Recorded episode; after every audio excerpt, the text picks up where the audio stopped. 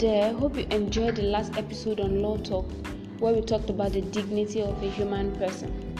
Today we'll be talking about the right to personal liberty. And it is provided for in section 35 of the Constitution of the Federal Republic of Nigeria for those who are in Nigeria. But the right is universal, that's to say, is applicable anywhere and everywhere in the world. Now, this right entails that every person shall be entitled to his personal liberty and no person shall be deprived of such liberty.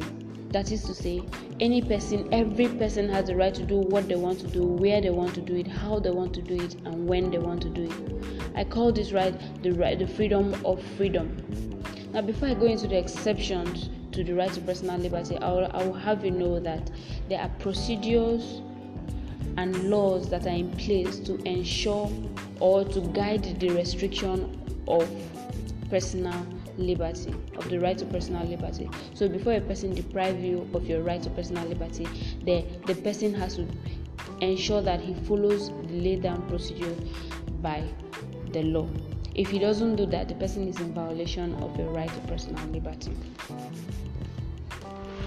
Now the first exception to the right to personal liberty is in execution of a sentence of a court in a criminal matter. This is where a person has been tried of an offense, has been found guilty, and is convicted.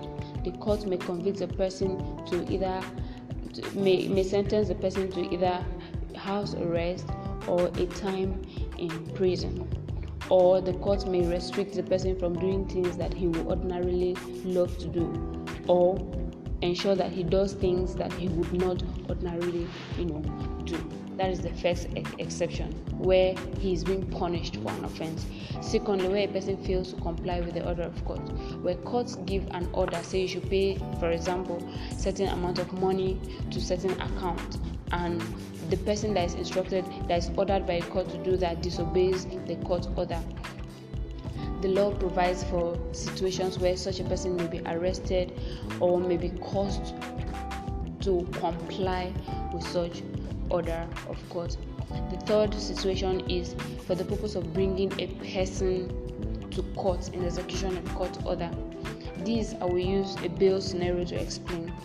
Where a person, a suspect, is granted either police bail or court bail and is expected to be in court for his matter or for his trial but refuses to come to court. The court may order that such a person be be brought be arrested and brought to court. Now in order to make such a person comply or to come to court he has to be arrested. So that is one of the circumstances in which a person's you know right to liberty can be restricted. So instead of you to be at your workplace or to be doing some other thing that you would love to do the court will ensure that at that point in time since you have violated you know bail or since you have jumped bail good. Since you have jumped bail you should be in court to answer to your matter. You would now be brought to court even even if it is against your will now the fourth circumstance is to prevent a person from committing a crime.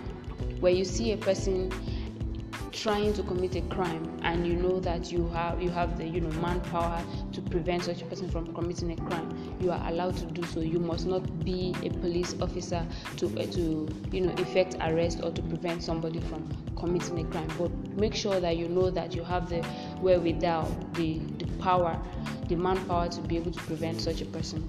The fifth circumstance is where you reasonably suspect that a person have committed a crime. Now why the uh, immediate the previous one is you are trying to prevent the person from committing a crime. This one is the person has already committed a crime and you you are arresting the person you know to answer to maybe come and defend himself or something. So in this case police officers are largely involved. Where a person has been suspected of committing or is suspected of committing a crime police officers can go and effect arrest on that person in order to come and answer to their case. Now the sixth circumstance is a case of person who has not attained the age of 18 years for the purpose of his education or welfare so in this case you are underage you can't you know make informed decision you have to be in school for it's for your it's, for, it's like you're restricted largely for your own benefit.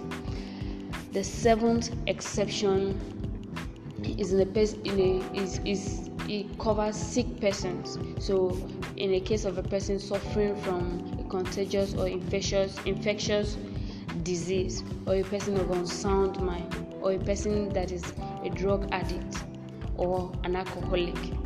Now, for a, for the purpose of taking care of the person or treating the person, one, and secondly, for the purpose of preventing the disease from affecting the community.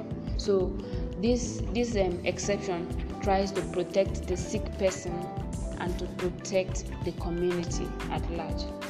We are in the coronavirus era where the virus um, is easily contagious or easily, you know, transferable.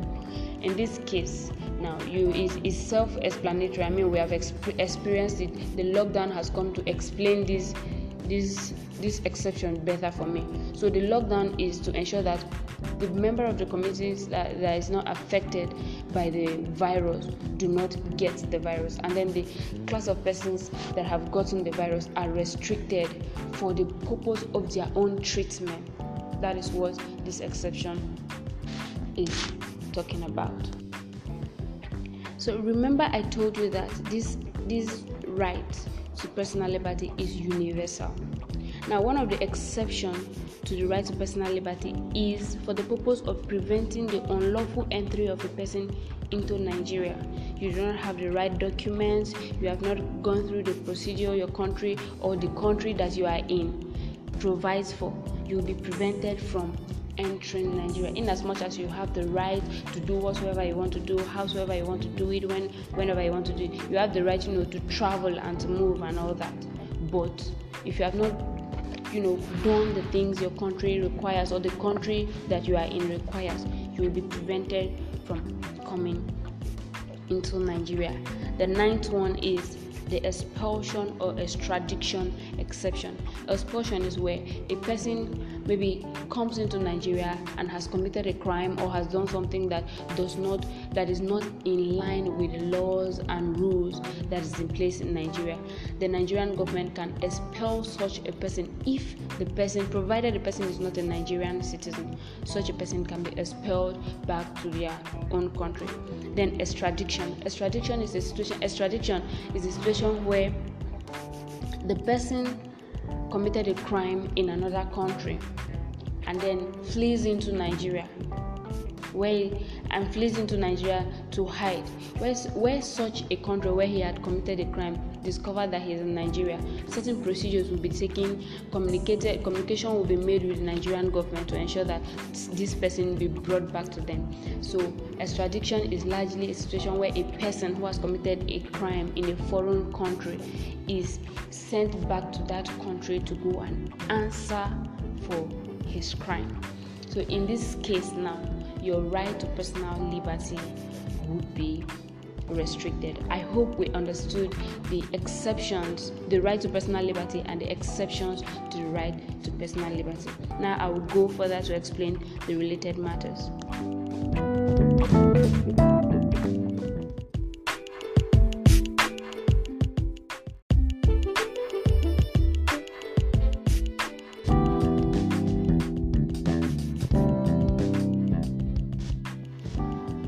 So, back on the related matters to the right to personal liberty, I will be discussing what I call the rule of arrest. Remember, I earlier said that there are certain rules or procedures that govern the limitation of the right to personal liberty of a person. So, these are those those procedures that I'm, I'm going to be explaining shortly. Now, the first rule is the rule of silence. This rule emphasizes that a person that has been arrested reserve the right to remain silent and not to answer any question that is put forth to him until he has consulted with his legal practitioner or any other person of his choice. The second rule is the right of being informed of his offense. Now, this second rule emphasizes that when a person is arrested, he has the right to be informed in writing in the language that he understands of the offense that he has committed within 24 hours of his arrest. The third rule is the right or the rule of being brought to a court. When a person is arrested, he has the right to be brought to court within the period of at most 48 hours and nothing more. The fourth rule is the rule to be released if not tried. Now, this rule emphasizes that when the person is arrested and has been brought to court within 48 hours, the person must be tried within a period of three months. But if the person is not tried within a period, the maximum period of three months, the person must be released. However, this rule, this rule that emphasizes emphasizes the release of a person within three months does not apply to suspects of capital offenses. Capital offenses are offenses that carry capital punishment, such as death penalty and life imprisonment. Now, the, f- the fifth rule is the rule of compensation and public apology. When a person is arrested unlawfully or um, not in accordance with the law, such a person is entitled to compensation and public apology by the appropriate authority. I hope we understood all the explanations I've made. We talked about the right to personal liberty, the exceptions to the right to personal liberty, and the rule of arrest or the rules governing arrest. I hope you understood them very well. If you did not, I am all ears. Kindly, you know, put your question in the comment section. I am expecting your comments, your your constructive criticism, your addition where necessary. If you think there are some things I left out, kindly put them up in the comment section. And please do not forget to subscribe and keep listening to Log Girl on Law Talk. Thank you very much for your time. I appreciate.